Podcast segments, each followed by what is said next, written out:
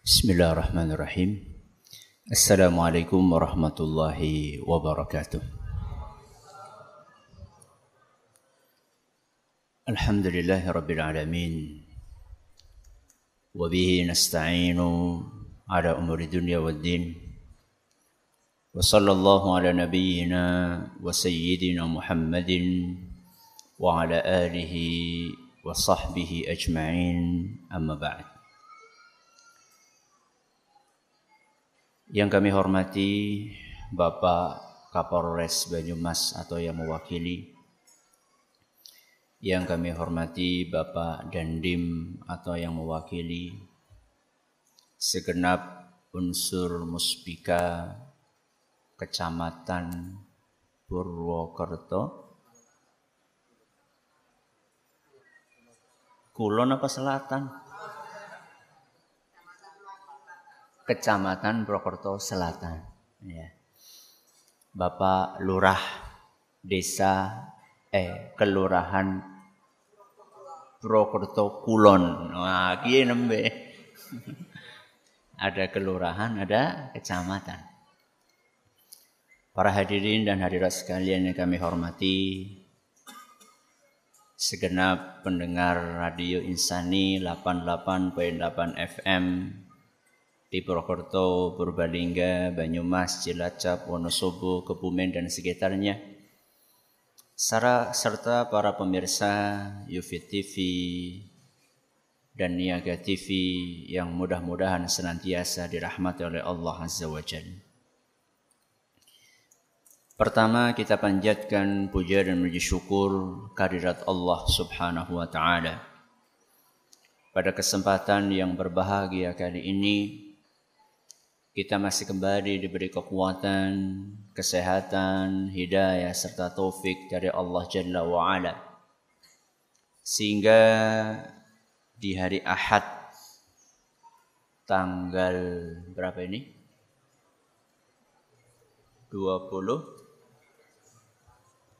24 Rajab 1440 Hijriah atau yang bertepatan dengan tanggal 31 Maret 2019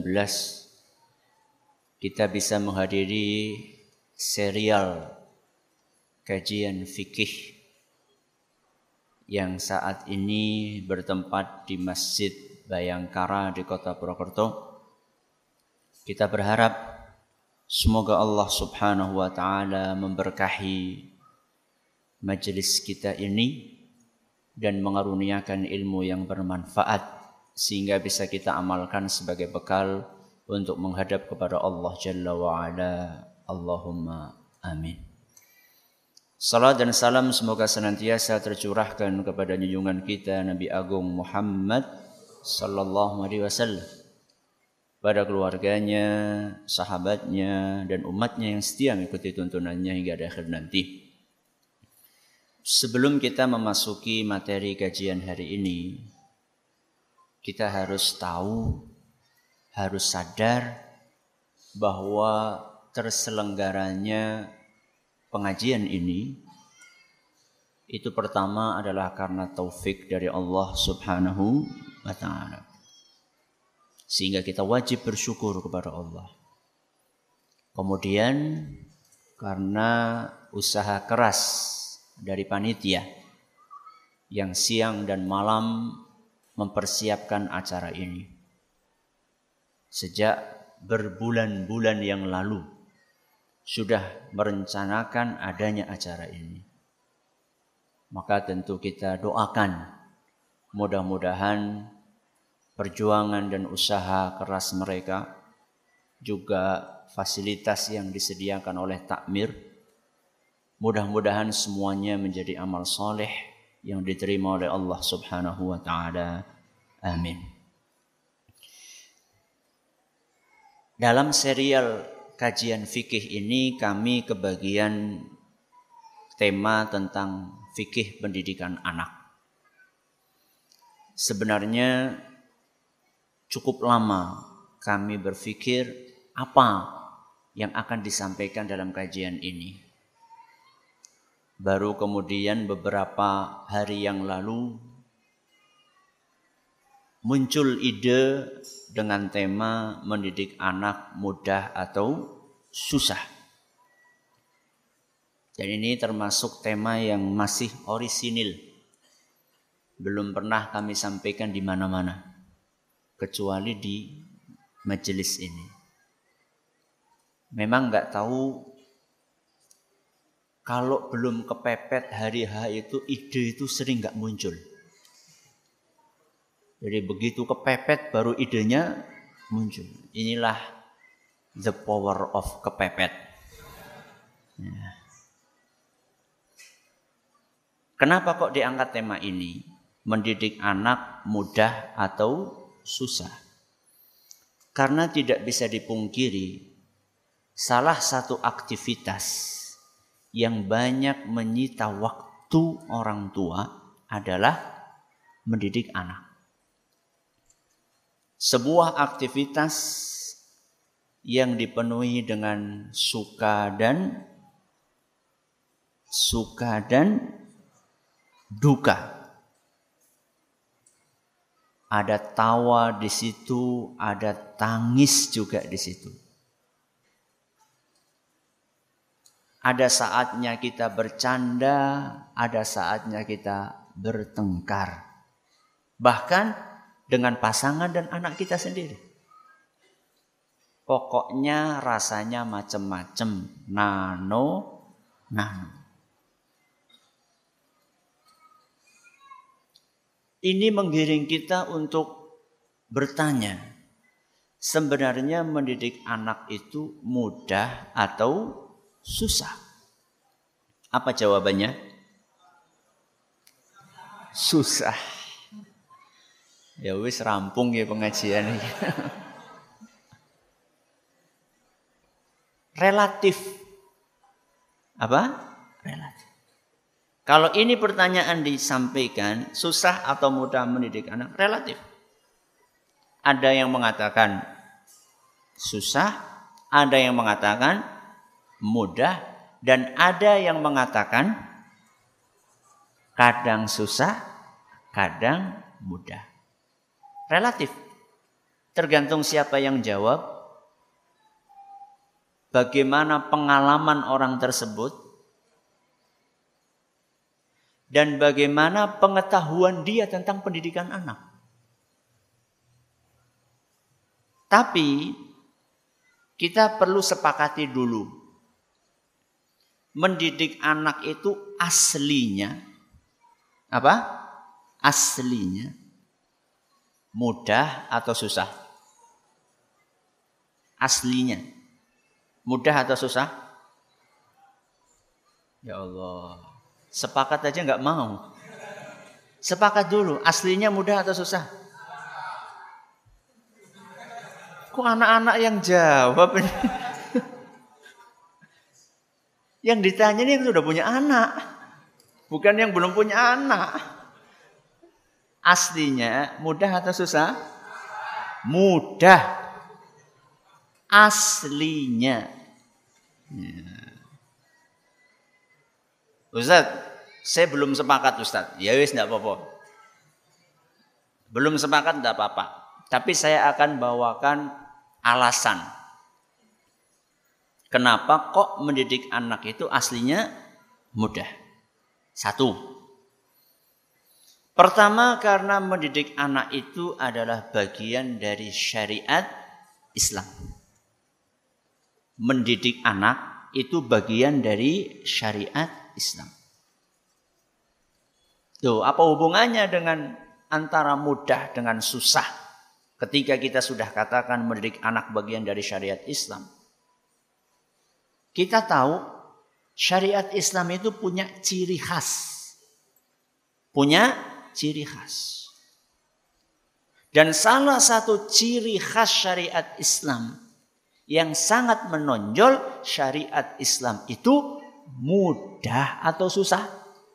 Mudah.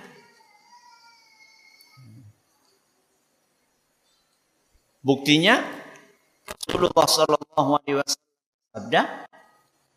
dalam sebuah hadis yang diriwayatkan oleh Imam Bukhari Inna dina yusrun. Sesungguhnya agama itu mudah. Tapi ada sebagian orang, loh, masa pendidikan anak itu bagian dari agama? Iya. Keliru. Orang yang membatasi ajaran Islam itu hanya dalam urusan hablum minallah. Keliru. Bukan hanya itu ajaran Islam. Islam itu bukan hanya mengatur bagaimana sholat, bagaimana puasa, bagaimana haji, Bukan hanya itu, bagaimana zikir, bagaimana baca Al-Quran, bukan hanya itu. Tapi Islam juga mengatur hablum minan nas. Bagaimana kita berhubungan sesama manusia. Dan manusia yang paling dekat dengan kita siapa? Istri, anak, suami. Itu yang paling dekat dengan kita. Ayah dan ibu. Maka tidak mungkin hubungan antara kita dengan bapak dan ibu kita, hubungan antara kita dengan suami dan istri kita, hubungan antara kita dengan anak-anak kita tidak mungkin itu tidak diatur dalam Islam. Mustahil, nggak mungkin. Lawang hubungan sama bawahan saja diatur, hubungan sama pembantu saja diatur, hubungan sama tetangga saja diatur, Masa hubungan sama anak nggak diatur dalam Islam? Mustahil, nggak mungkin. Pasti sudah diatur. Dan kita tahu aturan Islam itu mudah. Sampai-sampai Allah subhanahu wa ta'ala menegaskan di dalam Al-Quran surat Al-Hajj ayat 78. Ini ada hadiahnya nggak mana dia? Ada nggak? Ada. Siapa yang tahu surat Al-Hajj surat nomor berapa? Masya Allah. Sini. Mau kupon apa buku? Kalau kupon buat makan, kalau buku buat makan pikiran.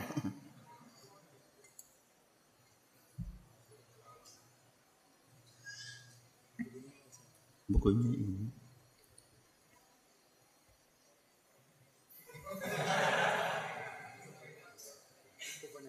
Kupon.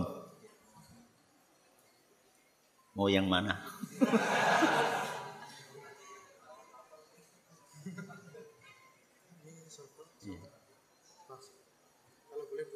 Dua-duanya. Daripada orang tong kok bingung. Sampai mana tadi? Bukan kupon ya. Al-Hajj Ayat berapa tadi? 78. Wa ma ja'ala 'alaikum fid dini min haraj. Allah tidak pernah menjadikan kesulitan dalam agama, tidak pernah. Maka ini alasan yang pertama. Kenapa mendidik anak aslinya mudah? Karena mendidik anak bagian dari syariat Islam dan syariat Islam itu mudah. Alasan yang kedua. Karena Allah sudah beri kita modal.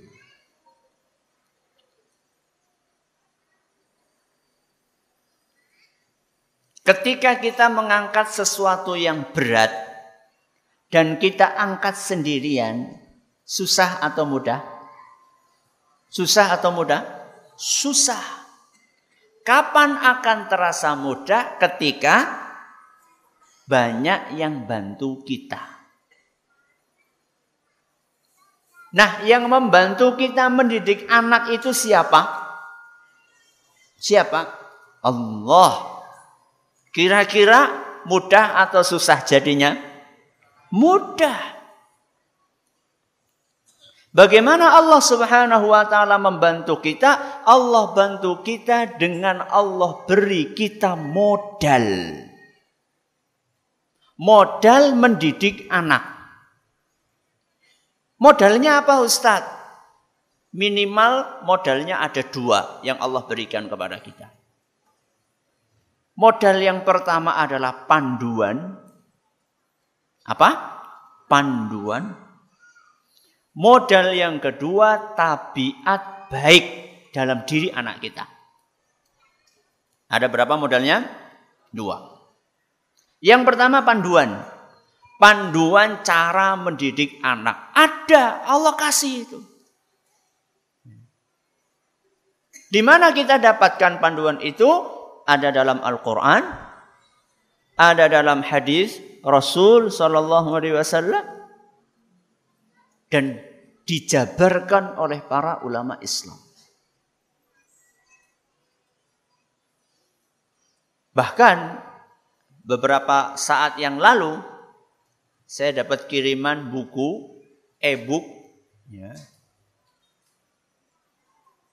hadis arba'in. Selama ini kita sering dengar buku namanya Arba'in. Karya siapa? Imam Nawawi. Arba'in itu artinya berapa? 40 hadis. Beberapa saat yang lalu ada orang ngirim saya buku Arba'in tapi khusus untuk pendidikan anak. 40 hadis Rasul tentang pendidikan anak. Judulnya Al-Arba'un Al-Jiyad fi Tarbiyatil Aulad yang ditulis oleh Syekh Abdul Aziz Al-Huwaitan hafizahullah taala. Ternyata Nabi SAW itu detil banget dalam menjelaskan pendidikan anak.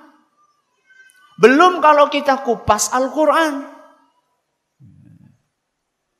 Kita akan temukan begitu banyak ayat dalam Al-Quran.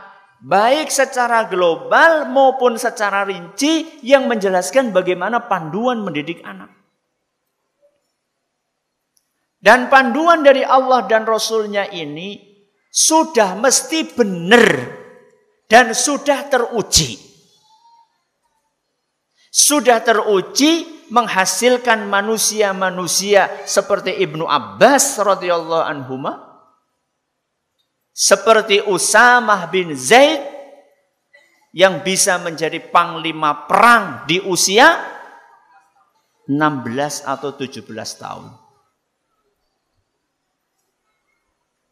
Bocah usia pitulas tahun siki bisa ngapa? Dolanan darah.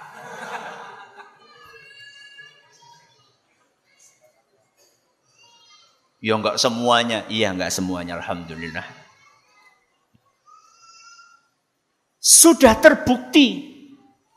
Kenapa kita ngambil panduan dari barat? Barat itu Bandung.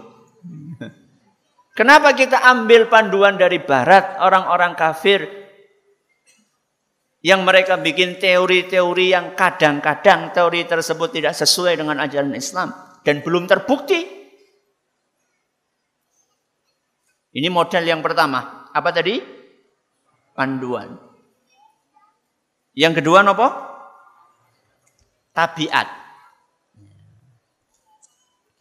Tabiat baik ini sudah Allah tanamkan dalam diri setiap bayi yang lahir. Tidak peduli apakah bayi itu lahir di keluarganya kiai atau bayi itu lahir di keluarganya preman. Semua bayi Allah tanamkan di dalam dirinya built-in bawaan bayi, gawan bayi, tabiat baik. Rasulullah sallallahu alaihi wasallam bersabda dalam sebuah hadis yang diriwayatkan oleh Imam Bukhari, "Kullu mauludin yuladu 'alal fitrah." Setiap bayi lahir dalam keadaan fitrah. Setiap bayi Tidak peduli dia lahirnya di mana dan bagaimana prosesnya. Jadi jangan kemudian kita katakan, oh anak haram jadah. Yang salah itu bukan bayinya. Yang salah adalah orang tua, wong zina orang tua. Yang salah adalah laki-laki dan perempuan pezina tersebut. Bukan anaknya, anaknya lahir dalam keadaan fitrah. Ada banyak penafsiran ulama tentang makna fitrah. Salah satu yang mereka bawakan fitrah adalah at-tahayyu liqabulil haqq. Kesiapan untuk menerima kebaikan dan kebenaran. Sudah siap anak itu untuk kita didik. Nanti kita akan jelaskan. Berarti aslinya mendidik anak itu mudah. Sepakat? Sepakat? Alhamdulillah. Tapi kan itu teori. Wis sepakat nganggo tapi. Ustadz itu kan teori, tapi realitanya Ustadz, naudzubillah min dzalik. Bocah ngelepol. Baiklah, saya tidak akan mengingkari realita yang ada. Bahwa memang tidak sedikit kesulitan yang dihadapi oleh para orang tua. Tapi, kenapa kita tidak berpikir sesuatu yang aslinya mudah jadi sulit pasti ada sebabnya. Wong aslinya mudah kok berubah jadi sulit. Ini mesti ada sebabnya. Kita harus cari sebabnya apa. Pemicunya apa. Tidak ada asap. Kalau tidak ada api.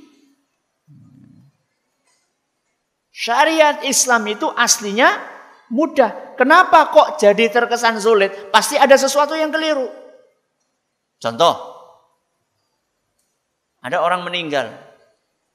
Ada orang meninggal. Syariat Islam aslinya, aslinya, keluarga yang meninggal ini aslinya kita bantu dengan makanan. Kita bantu dengan makanan. Nabi SAW bersabda dalam sebuah hadis yang diriwayatkan oleh Imam Abu Dawud dan dinyatakan Hasan oleh Syekh Al-Albani, "Isna'u li ali Ja'farin ta'ama."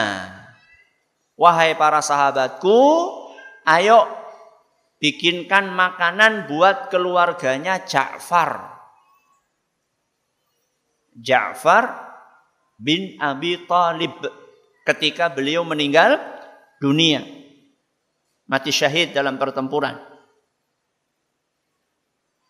Karena mereka baru kehilangan Ja'far, maka Nabi SAW menganjurkan kepada para sahabatnya, ayo kita bikin makanan gotong royong, kita kirimkan ke rumahnya Ja'far.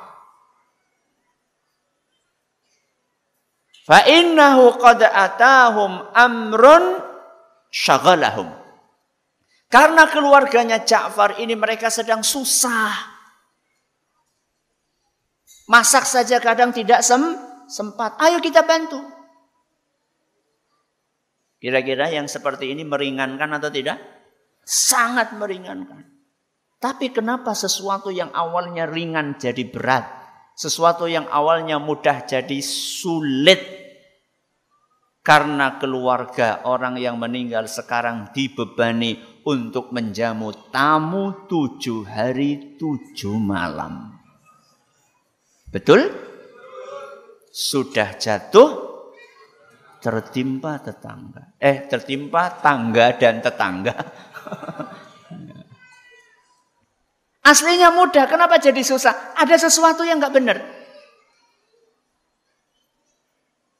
Lah, kalau memang mendidik anak itu aslinya mudah, kenapa kok jadi susah? Ada pemicunya. Berdasarkan pengamatan dan pengalaman. Oh, berarti Ustadz pernah merasa susah? Iya. Berdasarkan pengamatan dan pengalaman, bisa disimpulkan beberapa faktor yang membuat pendidikan anak menjadi susah. Mudah-mudahan waktunya cukup di hadapan panjenengan Oh, burung kebagian Ge? Oh belum. Nanti dibagi nggak nih panitia? Sudah dibagi sebagian. Ya bejane. Ya, yang dapat. Ya. Di makalah yang sudah dibagikan ke sebagian dari antum itu saya bawakan ada enam contoh pemicu. Ya, ada enam contoh pemicu yang membuat sesuatu awalnya mudah jadi susah. Yang pertama, apa yang makalah di situ? Pesimis. Apa yang pertama? Pesimis. Sebagian orang tua belum punya anak, belum punya anak nih. Sudah mengatakan angel didik anak. Padahal belum punya anak. Belum pernah mengalami, sudah berani mengatakan sulit. Loh, sekangen di Jawabannya dari cerita. Entah itu cerita yang dia lihat langsung, kejadian yang dia dia lihat langsung atau yang dia dengar dari orang lain. Atau dia baca. Kejadian anak sulit diatur. Sinetron. Ya. anak durhaka kepada orang tua. Sehingga yang tertanam di dalam otaknya di bawah alam sadar dia mendidik anak itu susah. Maka beneran begitu anak lahir nangis tuh temenan ke susah kayak temenan. Kudunya itu guyu. Baru lahir langsung susah nih. Akhirnya susah terus. Yang susah itu pola pikir kita. Terus bagaimana seharusnya Ustadz? Harusnya optimis. Karena optimisme itu adalah sikap yang diajarkan dalam agama kita. Rasulullah Shallallahu Alaihi Wasallam bersabda dalam sebuah hadis yang diriwayatkan oleh Imam Bukhari dan Muslim, wa yu'jibunil fa'lus salih. Aku kata Nabi SAW suka dengan optimisme.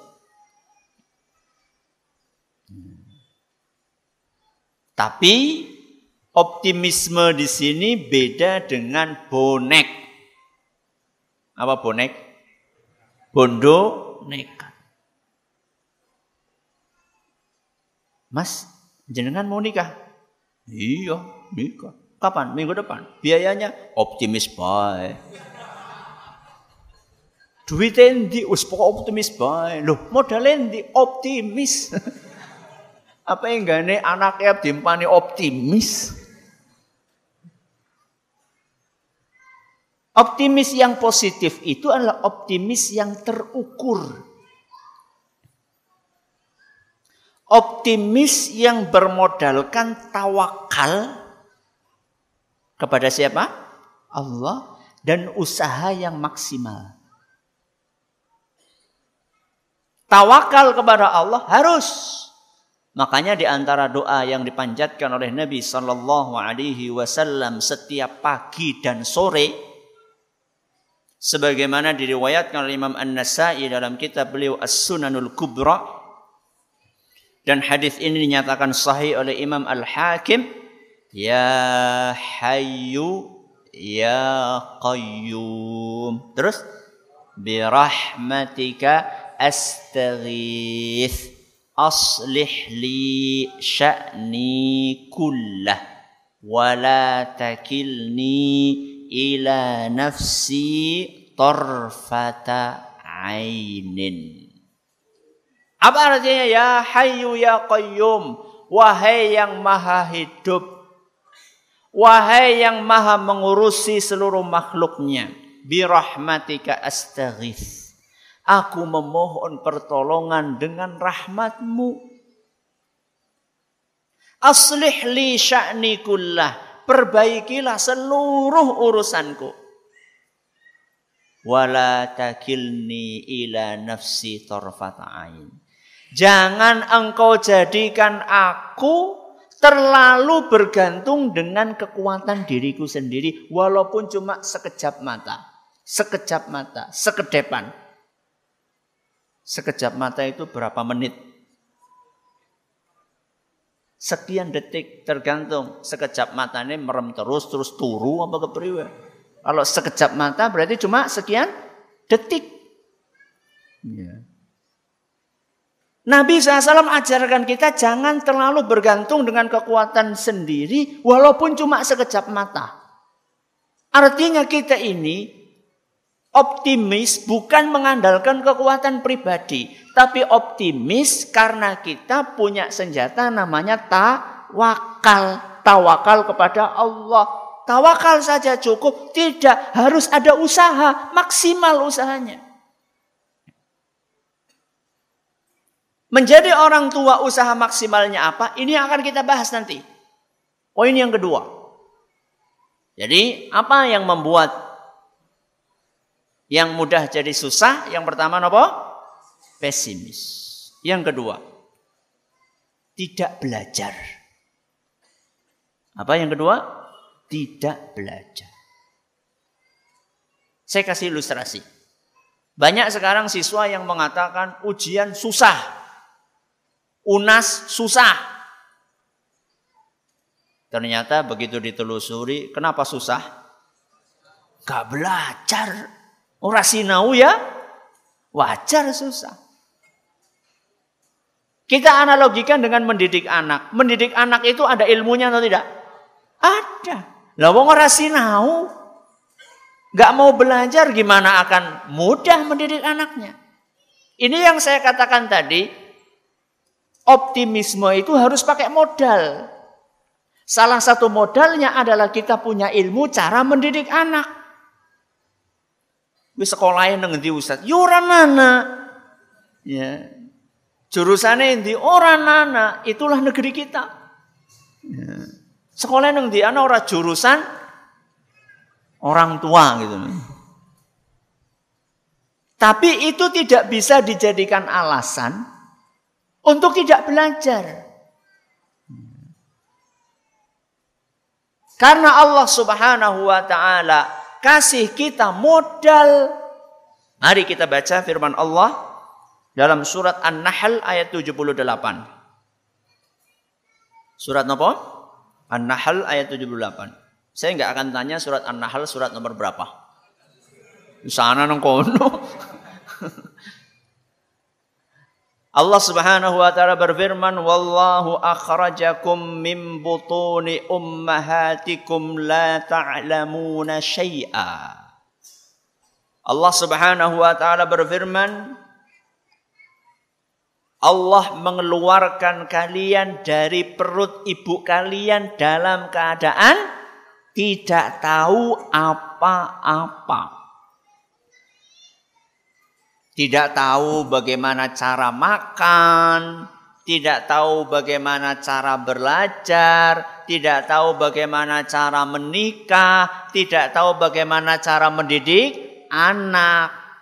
Tapi Allah Subhanahu wa taala melanjutkan firman-Nya, "Wa ja'ala lakumus sam'a wal absara wal af'idah." Tapi Allah kasih kalian wahai para manusia modal modalnya satu as-sam'a. Napa as-sam'a?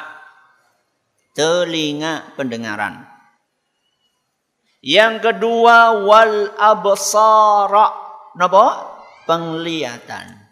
Wal afidah. Hati nurani. Berapa modalnya? Tiga. Apa modalnya cuma tiga saja? Bukan, ini modal yang paling menonjol. Allah kasih tiga modal ini untuk apa? Untuk mempelajari apa yang perlu dipelajari. Dipelajari itu salah satunya pakai telinga, dengerin, dengerin pengajian. Kadang-kadang pakai mata, apa? Membaca buku pendidikan tentang anak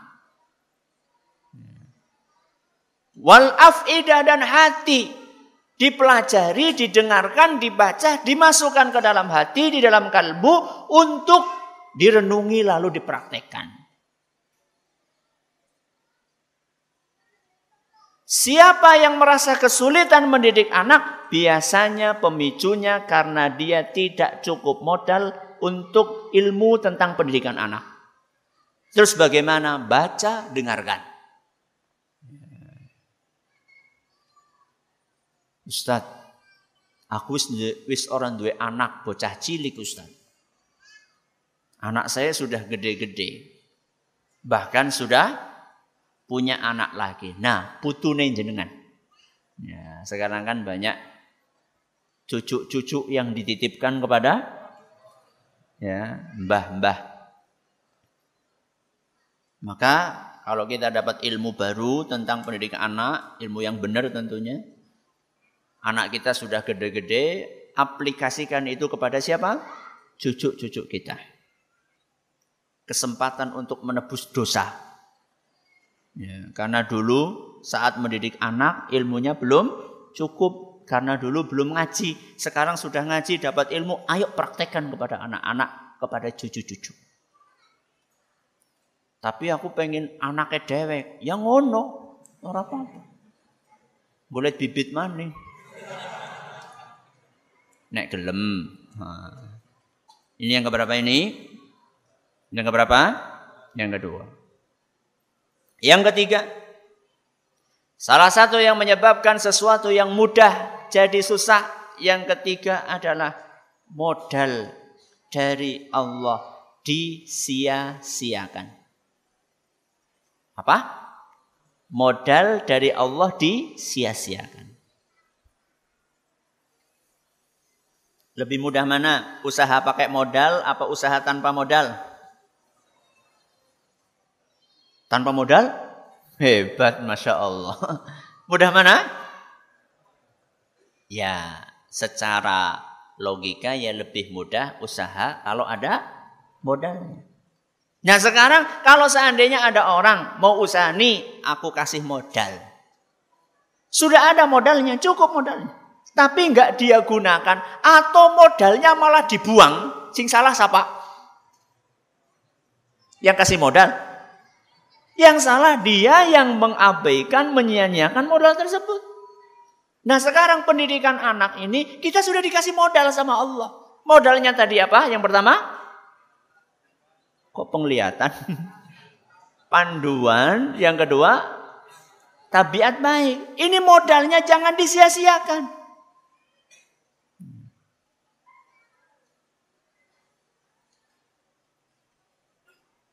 Ustaz, contohnya apa Ustaz?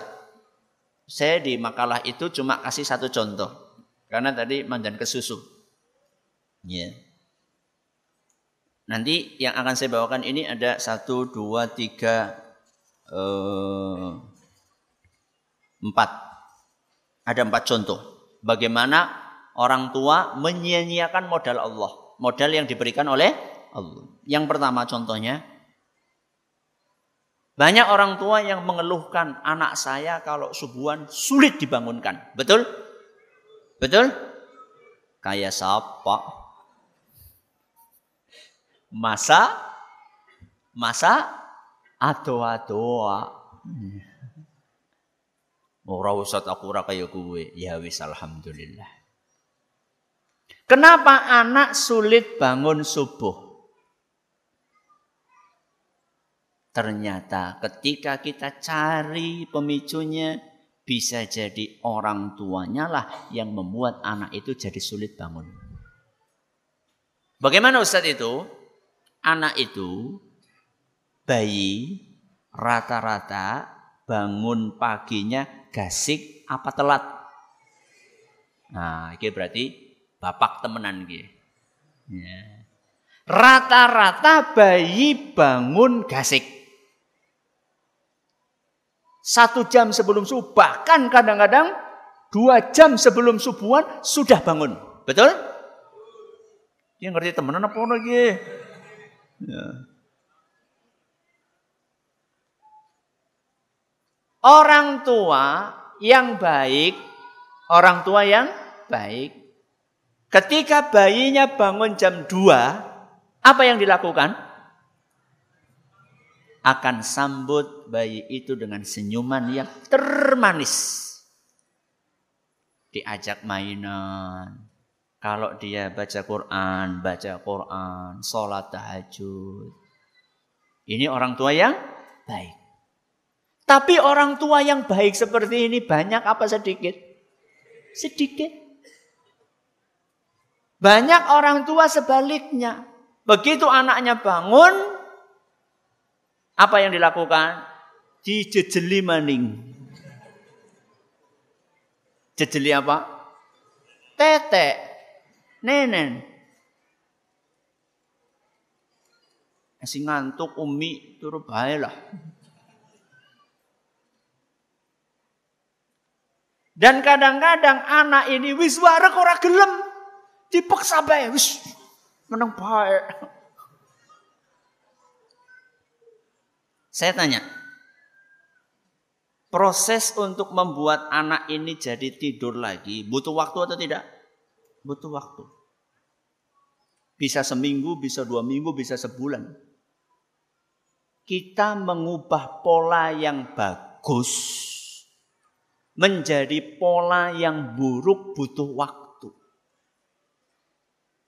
Lama-lama anak yang sudah awalnya terbiasa bangun kasih karena sama ibunya disuruh tidur lagi, akhirnya anak itu bangunnya siang. Berarti sing salah siapa? Ibune ramane ora gelem ngajak bocah dolanan. Ya dua-duanya tanggung jawab. Ini contoh modal yang Allah berikan disia-siakan. Allah sudah kasih modal di setting bayi ini tangi kasih. Kok kemudian kita suruh tidur, tidur, tidur, akhirnya modalnya rusak. Nanti ketika anak ini besar, baru kita katakan, kenapa kok angel temen tang ini? Yang jenengan yang dulu sudah anak punya kebiasaan baik, kok dirubah? Bisa dipahami? Contoh yang kedua. Ustaz anak saya kok sulit belajar, males belajar. Kenapa anak saya males belajar? Suruh ngaji nggak mau, suruh berangkat sekolah nggak mau, repot sekali Ustaz. Ketahuilah jamaah yang kami hormati. Bayi-bayi kita, anak-anak kita ini sudah dikasih modal sama Allah suka belajar. Kenapa?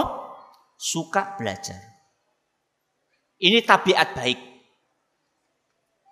Buktinya apa? Coba ketika anak mulai bisa merangkak. Apa aktivitas yang paling suka dia lakukan? Menyentuh segala sesuatu. Dia akan mengeksplorasi setiap apa pun yang ada di hadapan dia. Dia pegang-pegang, dia bolak-balik, kadang-kadang dia banting. Ya. Apa pun dia pegang. Ketemu buku dipegang buku, ketemu sepatu dipegang sepatu. Ketemu colokan listrik. Betul? Apa saja dipegang. Kadang-kadang bukan cuma megang, kadang-kadang dimasukkan ke mulut. Sepatu mau dimasukkan ke mulut. Ini menunjukkan anak ini punya semangat untuk tahu punya semangat untuk belajar. Tapi kadang-kadang sebagian orang tua apa-apa ora ulih. Apa-apa nggak boleh. Saya bukan sedang mengatakan anak kita megang colokan listrik dicorakan baik. Bukan, bukan. Tapi kan banyak hal-hal yang tidak berbahaya yang kita larang. Dan kita kurang kreatif. Ustadz wong yang dipegang gelas dibanting masa kita biarkan. Yang suruh biarkan tuh apa? Kasih alternatif. Gelas plastik. Bu Arab dibanting-banting ya ora apa-apa. Ya ribut Ustadz. Nah ini kita nggak mau susah di awal. Nanti besar dikit mulai bisa bicara. Oh Masya Allah. Siap-siap Anda. Ditakoni terus. Betul? Ke dapur, ibunya lagi masak. Mi, lagi masak apa? Sayur. Sayur apa? Sayur asem. Sayur asem. Sayur asem sih seperti apa Mi? Ya rasanya asem.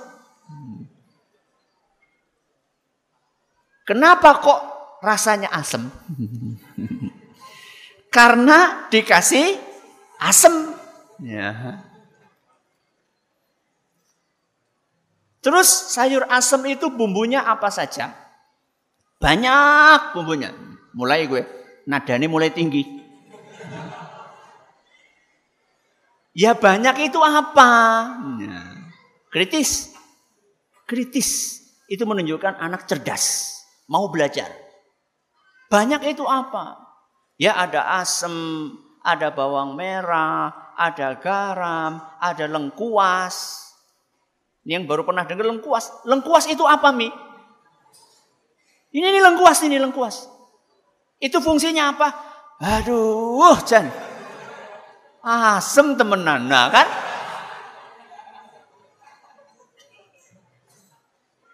Pergi, pergi sana, pergi. Ganggu aja. Lihat.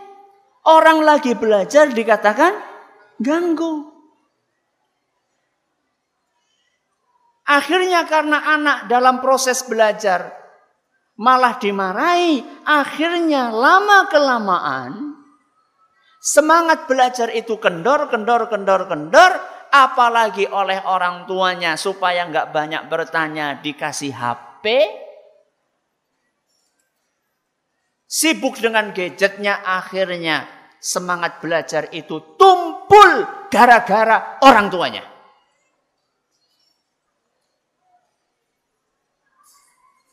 Ini contoh yang berapa? Dua. Contoh yang ketiga. Ustadz, kenapa anak saya jorok? Kenapa anak saya jorok? Jamaah yang kami hormati.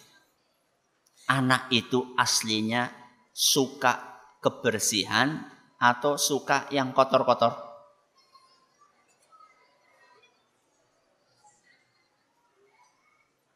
Ini pertanyaan.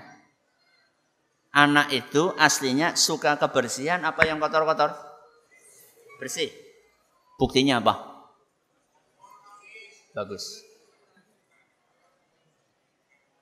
Anak itu kalau ngompol nangis.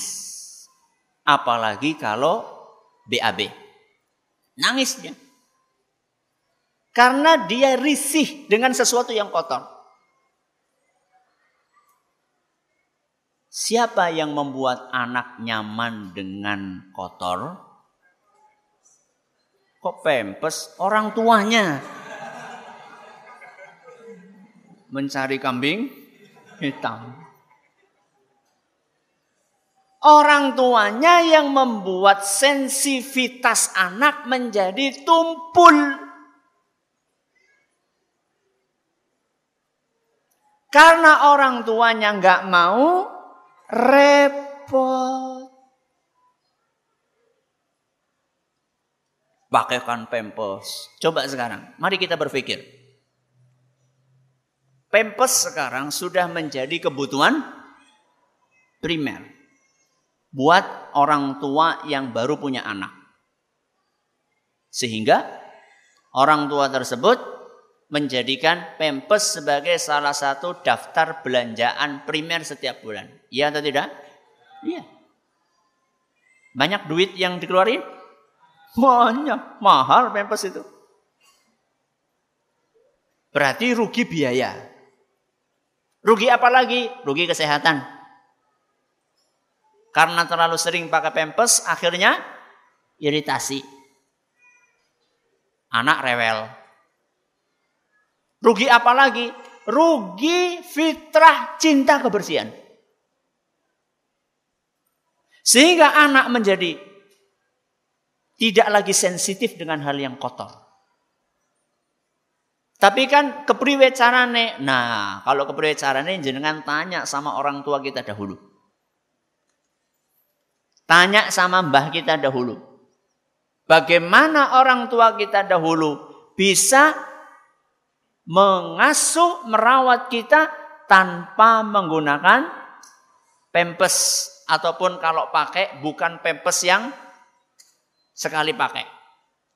Salah satu keluhan masalah terbesar dunia saat ini adalah sampah. Dan salah satu sampah yang paling sulit teruraikan adalah pempes. Ya. Saya nggak tahu apakah pempes bisa didaur ulang atau tidak, nggak tahu saya. Ya. Kalau plastik mungkin masih, ya. tapi pempes dikumbah, sapas ngarep ngumbah gitu. Ya. Berarti kan gara-gara satu ini buntutnya panjang banget. Ya. Ini contoh yang berapa? Tiga. Contoh yang keempat. Anak saya manja Ustadz. Kenapa anak ini manja? Perlu kita pahami bahwa anak ini sebenarnya punya fitrah kemandirian. Bukan manja. Aslinya anak ini suka mandiri. Kalau tidak percaya, silakan kita perhatikan. Begitu motorik kasar anak ini mulai jalan. Saat kita akan kasih anak kita makan, apa yang ingin dipegang oleh anak? Apa? Sendok. Tapi karena saraf-sarafnya belum tersambung dengan sempurna, akhirnya megangnya pun belum betul, bahkan kadang-kadang kewalik. Ya. Seharusnya pegangannya di sini malah yang ini dipegang, nggak bisa akhirnya. Dan kalaupun sudah benar cara megangnya, ketika diambil banyak yang jatuh Orang tua yang tidak sabaran, apa yang dilakukan? Langsung diambil, suapin. Blus, blus, blus, blus. Ya. Cepet rampung. Wis, mana? Jalan maning. Ada orang tua yang seperti itu? Ngacung jajal. Inilah contoh-contoh modal dari Allah yang disia-siakan. Makanya pendidikan anak menjadi susah. Sudah poin yang berapa ini? Tiga. Pemicu yang keempat. Mengapa mendidik anak yang awalnya mudah jadi susah? Yang keempat karena tidak mengikuti tahapan pendidikan. Apa? tidak mengikuti tahapan pendidikan. Pendidikan itu step by step ada tahapannya. Bukan ujuk-ujuk, bukan simsalabim, bukan instan langsung jadi. Enggak. Di dalam agama kita semuanya terukur. Ketika tahapan-tahapan ini tidak kita ikuti, akibatnya lebih banyak efek negatif yang muncul dibandingkan efek positifnya. Saya kasih contoh. Ngajari anak sholat. Penting? Penting. Di dalam Al-Quran Allah berfirman, Wa'mur ahlaka bis salati. Siapa yang tahu? Ini surat apa, ayat berapa? Saya lupa enggak saya tulis. Angkat tangan. Saya pastikan dulu. Saya juga enggak apa sih.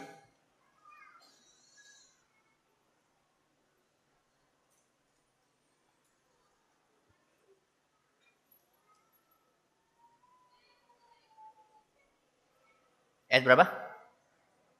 Masya Allah. Sini, sini, sini. Ah, ini yang tebel ini. Judulnya Islamic Parenting. Di sinilah ada tahapan pendidikan. Ya, ini salah satu buku yang berisikan tahapan pendidikan. Monggo. Barakallahu Surat Toha ayat berapa? 132. Apa bunyinya? Wa'mur ahlaka bis. Perintahkanlah keluargamu untuk sholat. Perintahkanlah keluargamu untuk sholat. Dan ini bukan hanya keluarga anak-anak kita yang masih dalam tanggungan kita. Termasuk ketika anak kita sudah menikah pun kita tetap punya tanggung jawab moral untuk mengingatkan anak kita sholat. Ya, tidak seperti yang dibayangkan oleh sebagian orang. Ada sebuah riwayat bahwa Rasulullah Shallallahu Alaihi Wasallam ketika berangkat subuhan, beliau itu melewati rumahnya Fatimah radhiyallahu anha setelah Fatimah nikah sama Ali bin Abi Thalib, mengingatkan supaya subuhan. Padahal sudah nikah. Jadi jangan dikira lepas tanggung jawab begitu saja, tidak. Cuman memang levelnya tidak seperti ketika anak itu masih berada dalam tanggungan kita. Mengajari anak sholat itu ada tahapannya. Makanya Allah tadi dalam surat Nabi Toha ayat 132 setelah Allah berfirman wa'mur ahlaka bis salati ajaklah anak dan keluarga kalian untuk sholat, Allah lanjutkan firmannya, wastobir alaiha, sing sabar. Karena ngajak keluarga, anak, istri sholat itu butuh kesabaran. Bagaimana bentuk sabarnya? Salah satunya mengikuti tahapan. Hadis yang sering kita dengar. Hadis yang diriwayatkan oleh Imam Abu Dawud dan hadis ini nyatakan sahih oleh Imam Al-Baihaqi dan Syekh Al-Albani. Sabda Nabi SAW, Muru awladakum bis salati wahum abna'u sab'i sinin. Suruh anak kalian untuk sholat di usia berapa? Tujuh tahun. Wadribuhum alaiha wahum abna'u ashrin. Ketika usianya sudah 10 tahun, belum mau sholat, maka boleh kalian pukul. Mari kita bagi fase ini. Usia berapa? 7, 10. Berarti mungkin bisa kita bagi fase itu menjadi tiga. Fase sebelum sebelum 7 tahun. Fase antara 7 sampai 10 dan fase 10 tahun ke atas. Berapa fase? Tiga. Dan masing-masing fase ini ada caranya. Ketika cara ini tidak kita ikuti, kesusu pengen langsung fase umur 10 tahun ke atas, gagal. Saya kasih ilustrasi. Anak itu bisa sampai berlari, ada fasenya atau tidak? Apa pertama? Apa? Merangkak. Tengkurap disit diberi. Masa merangkak karo melumah? Betul? Tengkurap, pada tengkurap.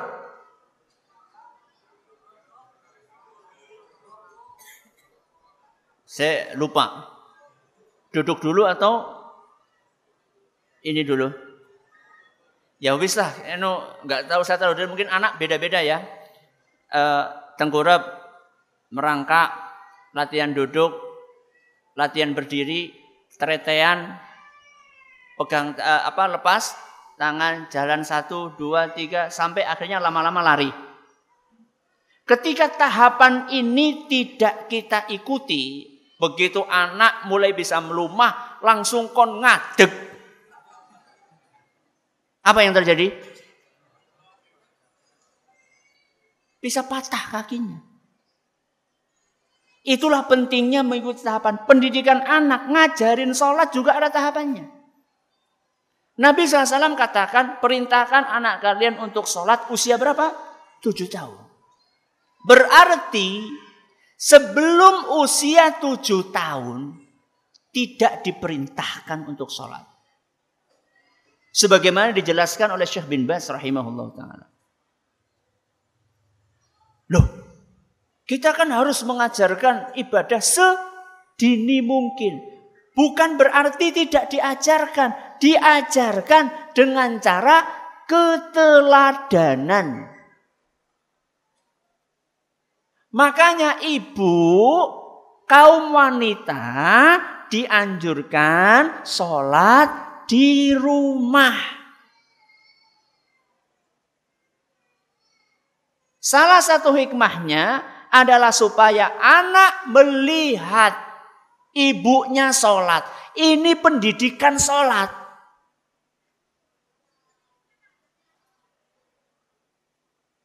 Juga disunahkan bagi kaum pria untuk menunaikan sholat sunnah di rumah.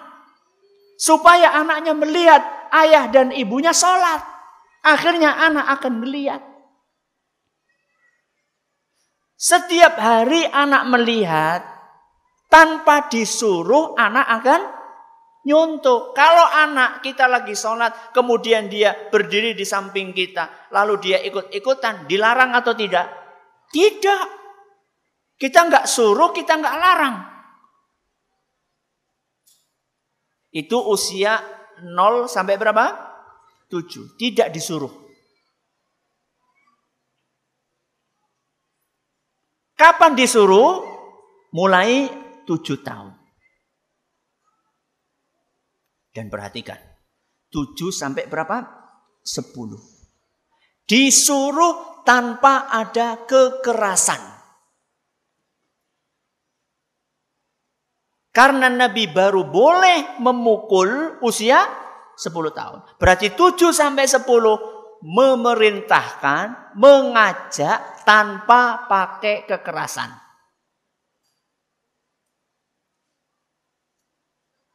Berapa kali itu? 7 sampai 10.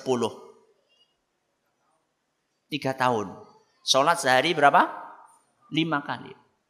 Lima kali 360 kali tiga. Pira? Guru matematika mas orang nanan kan? Berapa? Berapa?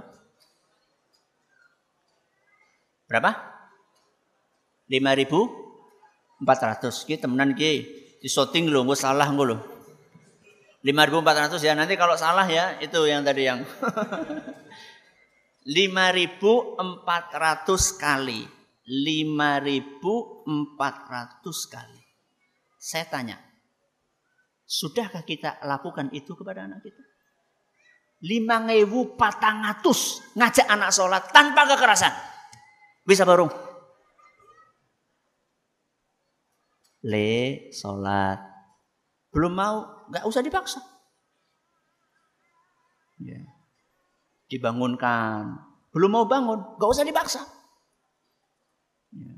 Itu padahal udah usia berapa? Tujuh tahun loh. Dan bukan berarti dibiarkan, bukan. Jadi anak waktunya sholat tetap dibangunkan.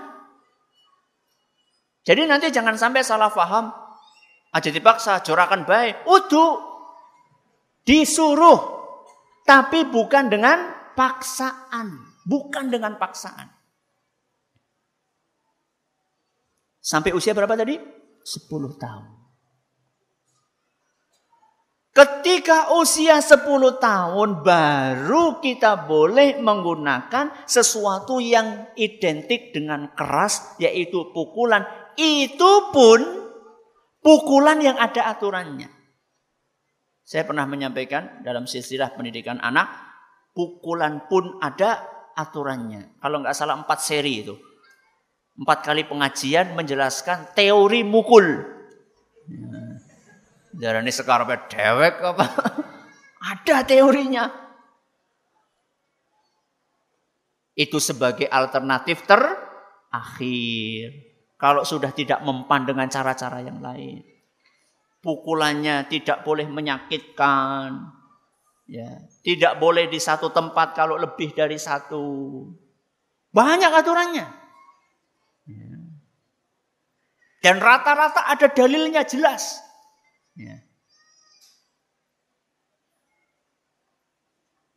Sekarang mari kita koreksi praktek kita ngajar ngajak anak kita sholat. Ada nggak di antara kita sebelum usia tujuh tahun ngajak-ngajak anak sholat? Ada? Banyak. Karena se semangat. Tapi semangat yang kurang diiringi dengan modal ilmu. Bahkan tidak sedikit bukan hanya ngajak anak sholat. Maksa anak sholat berangkat ke masjid. Nganti dijewer bocah. Usia berapa? Empat tahun patang tahun dijewer, kudu memejit. Ini pola dari mana? Ya pola dewek Ustaz. Mulai gagal. Ya. Emang kenapa Ustaz? Anak jadi benci dengan sholat. Anak jadi benci, nggak suka dengan sholat, trauma dengan sholat. Karena anak belum tahu kenapa harus sholat. Sudah dipaksa-paksa, dihukum, nggak boleh ini, nggak boleh itu, dikurangi uang uang jajannya dan seterusnya. Nggak bisa. Pendidikan anak itu ada tahapannya. Nanti giliran sudah balik, anak nggak mau sholat. Kenapa? Karena sudah pobi dengan sholat. Sejak kecil sudah kita paksa. Jadi pendidikan itu ada ta tahapannya. Yang kelima. Eh, sebelum yang kelima. Ini baru contoh satu ya. Contoh berikutnya menanamkan keimanan kepada Allah. Itu pun juga ada tahapannya. Ya. Bagaimana anak cinta sama Allah? Ada satu buku, ya. Cara menanamkan anak cinta kepada Allah dibagi fasenya ada 0 sampai 2 tahun. Ada 2 sampai 3 tahun. Ada 3 sampai 6 tahun, 7 sampai 10 tahun, 10 tahun ke atas. Ada tahapannya masing-masing fase itu. Ya. Sudah. Pemicu yang kelima. Salah satu yang membuat anak jadi susah untuk dididik adalah karena kita membiarkan setan merusak anak kita. Satu hal yang harus kita ingat. Banyak pihak yang punya kepentingan dengan anak kita. Entah itu kepentingan baik maupun kepentingan buruk. Yang harus kita waspadai adalah pihak-pihak yang punya kepentingan buruk dengan anak kita. Siapa? Siapa lagi kalau bukan setan. Setan dari kalangan jin minal jinnati wan nas dan setan dari kalangan manusia. Rasulullah SAW dalam sebuah hadis qudsi menjelaskan bahwa Allah Subhanahu wa taala berfirman, "Wa inni khalaqtu ibadi hunafa'a kullahum." Allah berfirman, sesungguhnya aku menciptakan manusia semuanya dalam keadaan siap untuk menerima kebaikan. Tapi wa innahum atathumus syayatinu fajtalathum an dinihim. Cuman kemudian setan datang dan menyeret manusia itu untuk menjauh dari agama. Hadis riwayat Muslim. Maka kita harus waspada. Banyak orang tua mengeluhkan anak saya kecanduan kecanduan HP. Sing salah siapa? HP ini yang akan dimintai pertanggungjawab nanti di hari kiamat bukan HP, tapi orang yang ngasih fasilitas HP. Siapa? Orang tua. Tapi kan anak minta Ustaz. Apakah setiap permintaan anak harus dituruti? Jawabannya tidak.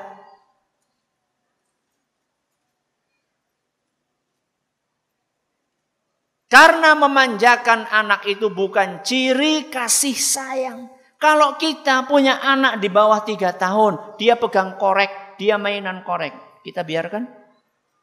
Kita biarkan atau tidak? Tidak. Kita ambil. Nangis atau tidak? Nangis. Priwe.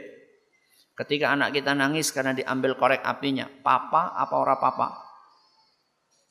Hmm? Ora papa. Karena kita tahu korek ini membahayakan. HP sama korek lebih membahayakan mana? Hmm. Lebih membahayakan HP. Korek itu cuma membakar di dunia. HP itu bisa membakar sampai di akhirat. Seorang anak SD memperkosa balita karena apa? Tontonan Kalau terpaksa, terpaksa sekali. Anak itu dikasih HP. Harus ada satu pengarahan. Dua, pembatasan. Tiga, pengawasan. Berapa? Tiga. Apa yang pertama? Pengarahan. Dua, pembatasan, tiga pengawasan. Wajib. Pengarahan. Anak harus dikasih arahan. HP ini bisa mengantarkan kepada kebaikan, bisa mengantarkan kepada keburukan. HP ini banyak positifnya, banyak negatifnya. HP ini bisa mengantarkan ke surga, bisa mengantarkan ke neraka. Harus dijelaskan sama anak. Kalau terpaksa anak dikasih HP. Setelah dikasih arahan, apa tadi yang kedua? Pembatasan. Pembatasan waktu penggunaan. Pembatasan waktu penggunaan, nak kamu boleh pakai HP tapi dibatasi. Itu pun setelah kamu menyelesaikan tugas-tugasmu. Batasi 5 menit. Apa bisa? Bisa. Ya. Bahkan yang nggak pakai HP pun bisa. Apalagi membatasi penggunaan 5 menit. Asal orang tua disiplin. 5 menit. Nah, ini lihat jam. Sekarang jam berapa? Ya, lewat 15. Ini 20 menit harus selesai. ya, maksudnya ini. ya. Tuh, nah ya, lima menit lagi nanti Abi ingatkan. Harus ada pembatasan. Jangan sebebas-bebasnya. Tidak sedikit orang tua yang membiarkan anaknya pegang HP bukan hanya berjam-jam. Sampai anaknya dikasih power bank di mana dibawa ke mana-mana. Power banknya nggak cukup satu. Habis isi lagi, habis isi lagi. Nanti jebol HP ini. Saking panasnya. Ya panas HP ini ya panas utek kek. Ya, panas semuanya. Ya panas dompet. Ya. Satu apa tadi? Pengarahan. Dua, pembatasan. Pembatasan. Yang ketiga, pengawasan. Pengawasan itu Anda duduk di samping anak. Itu namanya pengawasan.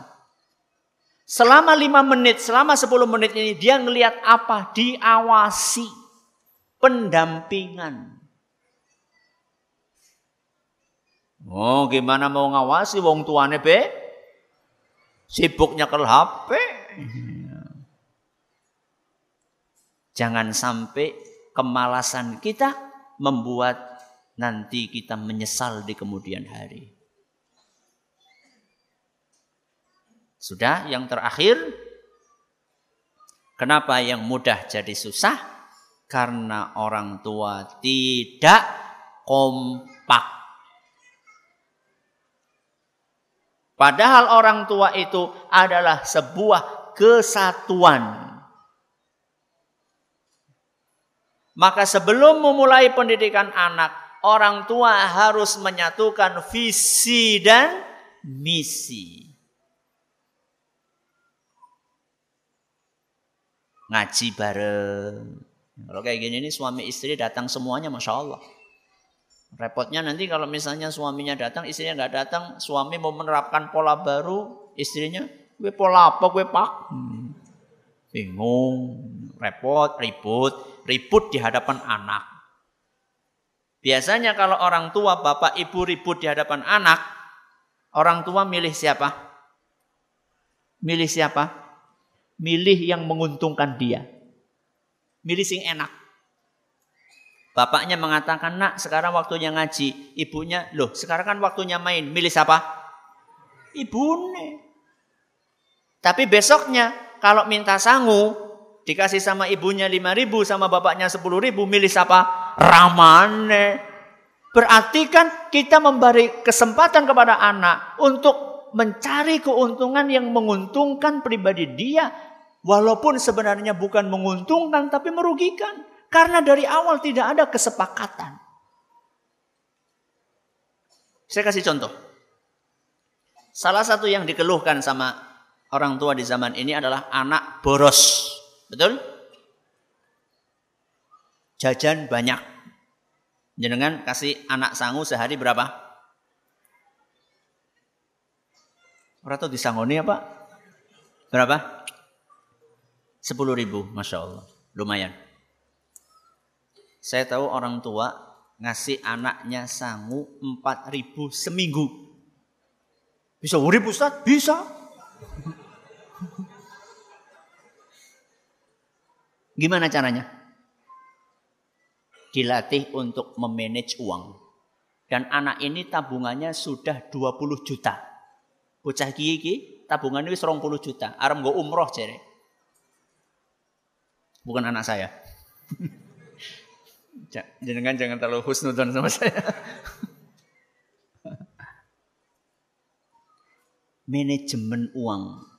Anak ini sejak kecil sudah dilatih manajemen mengatur uang. Kepriwe kowe Ustaz? Anak, bapak, ibu, anak kumpul. Jangan sok kumpulan apa ora? Oh, kumpulan RT boy. Anak, ibu, eh bapak, ibu, anak kumpul. Diajak diskusi. Nah, kita itu hidup dikasih sama Allah modal uang. Uang ini adalah nikmat nikmat ini harus disyukuri. Kalau disyukuri, maka nikmat akan ditambah sama Allah. Kalau kita kufur, nikmat ini akan habis. Cara mensyukuri nikmat salah satunya adalah dengan mengatur uang. Sekarang begini. Kamu sehari jajannya kira-kira berapa?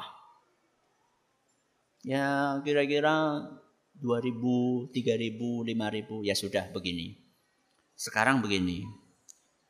Kamu ibu kasih, bapak kasih jatah selama seminggu. Misalnya sehari kamu jatahnya pengen jajan 5 ribu misalnya, maka seminggu berapa? 35 ribu. Nih, bapak ibu kasih 35 ribu di awal pekan. 35 ribu ini jatahmu selama seminggu untuk jajan.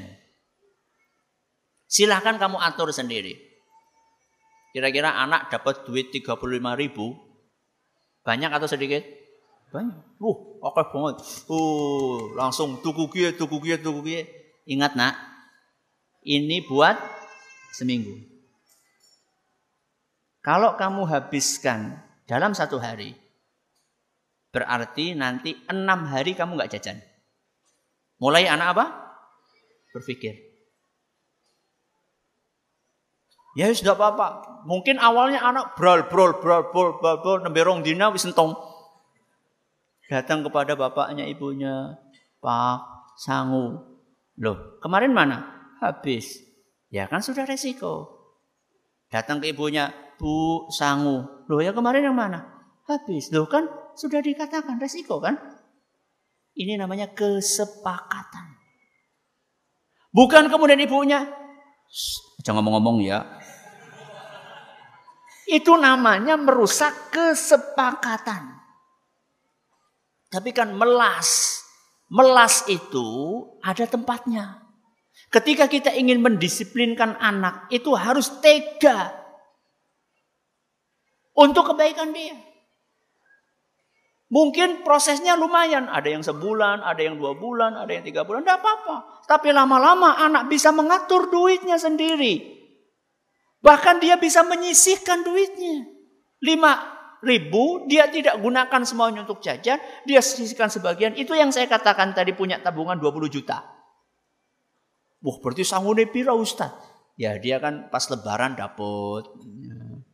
Pas pamannya datang dapet. Tabung terus. Ya, sebagian dia belikan emas, investasi emas. Bocah umur 10 tahun, wis investasi emas. Ya. Maka inilah yang namanya kesepakatan. Mendisiplinkan anak, bangun pagi misalnya, bikin misalnya. Saya kasih contoh ya. Ini sih cuma eksperimen saja. Saya bikin buat anak saya, saya kasih judul program pendisiplinan anak soleh. Ya. Program pendisiplinan anak soleh. Ada beberapa poin misalnya yang kita inginkan anak ini bisa dijalankan dengan baik. Misal poin pertama, anak ini sholat lima waktu tidak masbuk misalnya. Ditulis maghrib, eh, subuh, zuhur, maghrib, kasih poin, poin, poin, poin, poin, poin. Ini kita terapkan setiap hari sampai dua pekan misalnya. Kemudian di dua pekan ini kita evaluasi dapat poin berapa? Kalau ternyata memenuhi poin dapat hadiah. Hadiahnya apa? Renang misalnya. Hadiahnya apa? Mainan. Hadiahnya apa? Buku.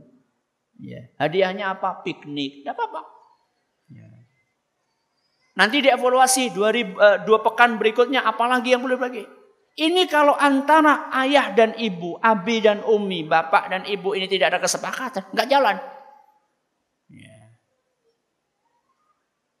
Dan yang terakhir, sesuatu yang sulit akan menjadi mudah kalau dimudahkan oleh Allah. Dan sesuatu yang mudah akan sulit seandainya Allah takdirkan itu sulit. Biar mudah, mintalah bantuan kepada Allah. Itu tadi yang kita sampaikan itu ikhtiar manusia. Yang menentukan sukses dan tidaknya adalah siapa? Allah. Maka jangan pernah untuk melupakan Rabbi habli minas solihin. Rabbi ja'alni muqimas salati wa min dhurriyyati Rabbana wa taqabbal du'a. Rabbana hablana min azwajina wa dzurriyyatina qurrata a'yun waj'alna lil muttaqina imama. Doa terus. Mudah-mudahan Allah berkahi majelis kita. Allahumma amin. Ada pertanyaan silahkan. Baik, bismillahirrahmanirrahim. Syukuran Ustaz atas materinya. Pertanyaan yang pertama, mendidik anak idealnya dimulai dari fase sesudah lahir atau sebelum lahir? Mendidik anak itu idealnya sesudah lahir atau setelah lahir. Sebelum menikah. Sebelum menikah. Ketika memilih pasangan. Ketika memilih pasangan. Karena kesolihan orang tua sangat berpengaruh kepada kesolihan anak. Maka cari istri yang soliha, cari suami yang solih. Itu salah satu faktor utama untuk mendidik anak.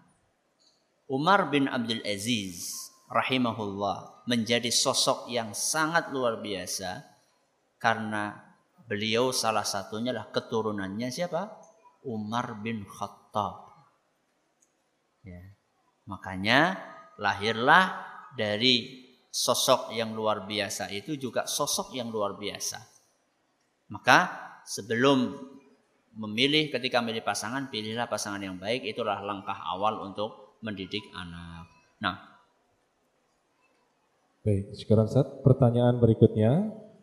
Afan izin bertanya, apa yang harus dilakukan atau diperbaiki untuk kita yang sudah terlanjur salah dalam tahapan pendidikan Islam? Bagaimana kalau sudah terlanjur? Ya diperbaiki. Dirubah polanya.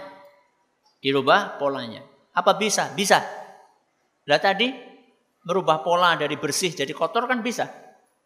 Mengembalikan kepada aslinya, insya Allah lebih bisa. Ya, insya Allah lebih bisa. Cuman memang butuh ilmu, butuh perjuangan. Maka terus hadiri pengajian-pengajian tentang pendidikan anak. Terus baca untuk membetulkan pola kita yang keliru. Setelah itu kemudian terapkan secara bertahap dan jangan lupa berdoa kepada Allah Subhanahu wa taala. Ya.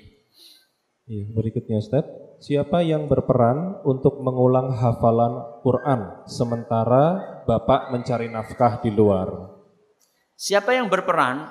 Pembagian tugas tidak apa-apa. Pembagian tugas tidak apa-apa. Bapak kerja mencari nafkah, ibu ngurusi anak tidak apa-apa. Pembagian tugas seperti itu. Tapi tanggung jawabnya bersama-sama. Tidak boleh masing-masing cuek.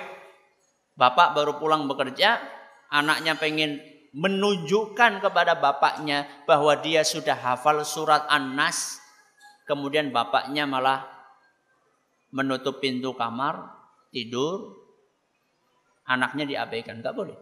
Walaupun capek. Walaupun capek. Tidak apa-apa dibagi. Misalnya anak ada dua misalnya. Anak pertama sama bapaknya, anak kedua sama ibunya. Tidak apa-apa dibagi seperti itu. Fleksibel. Ya. Atau misalnya karena bapaknya terlalu sibuk diserahkan semua kepada ibunya. Tidak apa-apa. Atau kalau bapaknya lebih pinter baca Qurannya diserahkan kepada bapak. Tidak apa-apa. Yang penting ada kesepakatan dan ada tanggung jawab bersama yang harus ditunaikan. Ya. Ya, berikutnya Ustaz, bagaimana dengan kedua orang tua yang sibuk mencari uang, kemudian menitipkan anak kepada orang lain, dalam hal ini pembantu? Ini anak yatim piatu sebelum waktunya. Pahit memang, tapi harus disampaikan seperti itu. Yatim piatu sebelum waktunya. Dan saya heran dengan sebagian orang yang belajar tinggi-tinggi. S1, S2, S3.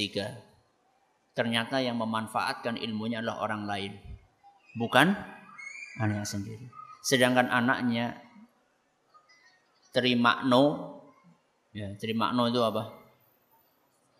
Dipasrahkan kepada maaf pembantu yang mungkin SD saja tidak lulus. Ini apa ini pola pendidikan seperti ini? Ya. Jangan merasa ketika Anda titipkan, Anda itu sudah maksimal dalam menunaikan kewajiban. Sekarang Anda nyari duit. Untuk apa? Alasannya untuk biaya anak. Membayar, pembantu itu perlu dibayar atau tidak? Perlu. Duit yang Anda keluarkan untuk membiayai biaya pembantu tadi.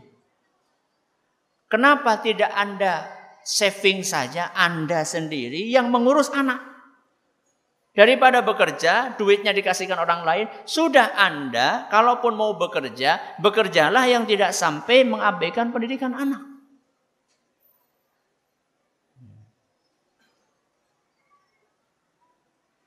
Belum lagi pembantu mengurusi anak dengan ibu mengurusi anak. Kira-kira polanya sama atau berbeda? Berbeda. Ini darah dagingnya sendiri. Sedangkan pembantu bukan apa-apanya. Bahkan kita sering mendengar kasus-kasus pembantu yang na'udzubillah min Ya. Bukan hanya kekerasan fisik yang kadang-kadang dialami oleh anak. Kebiasaan pembantu itu. Bang pembantu mungkin maaf ya, sebagian pembantu tingkat pendidikannya terbatas. Anak ini dikutang-kutang-kutang po ame ame belalang kupu-kupu. Ya. Mendingan kalau kita sambil kita belai sambil kita bacakan apa? Ayat-ayat Al-Qur'an. Ya. Tidak akan sama pola yang dilakukan oleh orang tua dalam mendidik anaknya dengan pembantu polanya saat mendidik anak kita. Tidak akan sama. Nah, kalau terpaksa pencari nafkah dua-duanya ya usahakan salah satunya itu tidak jauh dari anaknya dan sekarang alhamdulillah banyak sekali cara-cara mencari duit tanpa kita harus tanpa harus keluar dari rumah. Ya. Jualan online itu kan banyak sekarang. Ya. Baik berikutnya Ustaz. Adik ipar saya dulunya anak yang nurut pada orang tuanya setelah masuk SMP, dia suka main bareng dengan temannya, sehingga menjadi anak jalanan dan tidak mau sekolah lagi. Masihkah bisa memperbaiki dia seperti dahulu lagi agar nurut dan bagaimana caranya Ustaz? Masih. Kita diajarin untuk apa tadi? Optimis. Anak ini punya background yang baik. Anak ini punya background yang baik. Sehingga insya Allah dengan izin Allah mengembalikannya ke habitat aslinya mudah. Tapi satu kita harus optimis. Harus optimis karena kita punya Allah Subhanahu wa taala. Yang kedua, dicari tahu anak ini kenapa kok bisa dekat sama teman-temannya. Oh, ternyata teman-temannya ini suka mendengarkan curhatan dari dia. Maka jadilah orang tua yang sabar mendengarkan curhatan anak. Sehingga anak nemu tempat untuk mencurahkan isi hatinya. Berarti mengubah pola cara kita mendidik anak. Dicari kenapa anak ini nyaman dengan teman-temannya. Selama itu bukan sesuatu yang melanggar syariat, Anda jalankan hal yang sama. Ini yang keberapa? Yang kedua. Yang ketiga, anak tidak mau sekolah. Masalah atau tidak? Masalah atau tidak? Masalah. Saya tanya, lebih besar mana masalah anak tidak mau sekolah dengan anak tidak mau belajar? Lebih besar mana? lebih besar masalah anak tidak mau belajar. Kalau seandainya anak tidak mau sekolah, tapi dia masih mau belajar, alhamdulillah. Karena yang paling penting anak ini belajar. Sekolah itu cuma sarana. Sekolah ini cuma fasilitas, bisa belajar di masjid, bisa belajar di rumah. Makanya sekarang ada istilah home schooling. Bisa belajar di sawah. Ya. Cuman orang tua harus siap untuk meluangkan waktunya. Bisa orang sekolah, nengumah ya orang sinau. Karena orang tuanya terlalu sibuk. Maka ini yang perlu dijelaskan kepada orang tuanya. Sekarang dia nggak mau sekolah, ajak untuk belajar. Tentunya bisa memakai berbagai fasilitas, bisa di rumah, bisa di tempat yang lainnya, bisa dengan obrolan, bisa dengan diskusi, bisa di rumah makan, ya, bisa di tempat piknik. Ya. Ini yang ketiga dan yang keempat ya minta sama Allah Subhanahu wa taala agar anak ini dibuka hatinya oleh Allah SWT. Ya. Iya, pertanyaan terakhir Ustaz. Sampai manakah kewenangan orang tua dalam mengawasi anak bolehkah mengawasi sampai hal-hal yang sifatnya pribadi si anak? Contohnya misalnya mengetahui mengetahui password FB eh pas FB ada passwordnya nggak? Ada. Ah ya. Mengetahui password FB anak boleh. Sebagai apa? Bentuk pengawasan. Punya kunci kamar anak boleh punya password laptop anak boleh. Ya. Jangan dibiarkan begitu saja. Kadang-kadang kita kaget. Tahu-tahu anak sudah melangkah begitu jauh kita baru sadar. Ya, punya, tidak apa-apa. Ya, tidak apa-apa yang seperti itu. Kalau maksud privasi itu tadi yang saya contohkan. Ini yang dapat kami sampaikan. Mohon maaf ini hadiahnya masih banyak gimana ya? Cukup sampai di sini pengajian kita pada siang hari ini. Terima kasih atas perhatiannya. Mohon atas segala kurangnya. Kita tutup dengan membaca doa kafaratul majelis Subhanakallahumma bihamdika Asyhadu an la ilaha illa anta. Assalamualaikum warahmatullahi wabarakatuh.